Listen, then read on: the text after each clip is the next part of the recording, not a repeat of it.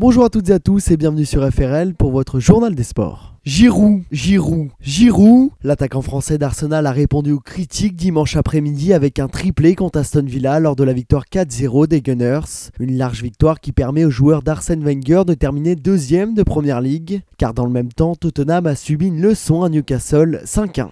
En Espagne, c'est sans surprise que le Barça a été sacré champion d'Espagne pour la sixième fois en 8 ans. Les joueurs barcelonais ont fini le travail à Grenade sur un succès 3-0, 3 buts de l'inévitable Luis Suarez. Dans le même temps, le Real Madrid a battu la Corogne. Alors le top 3, Barça, Real, Atlético. Zlatan Ibrahimovic a dit au revoir à la Ligue 1 avec un nouveau doublé. C'était contre Nantes lors de la victoire 4-0 du PSG samedi soir. Le géant suédois quitte donc la France en légende, comme il l'a si bien dit vendredi sur Twitter. Si en haut du classement rien n'a bougé, il faut regarder en bas. La course au maintien était le grand feuilleton d'un soir, et c'est le TFC qui peut sourire. Les Toulousains menaient 2-1 à 10 minutes de la fin ont gagné 3-2 contre Angers. Et du coup, c'est Reims qui trinque et qui descend en Ligue 2 malgré sa très belle victoire contre l'OL. Retenez bien son nom, Max Verstappen.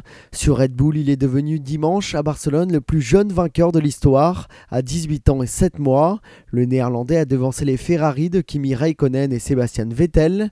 Les Mercedes sont abandonnés après un accrochage dans le premier tour. Merci à tous de nous avoir suivis, on se retrouve la semaine prochaine pour un nouveau journal des sports.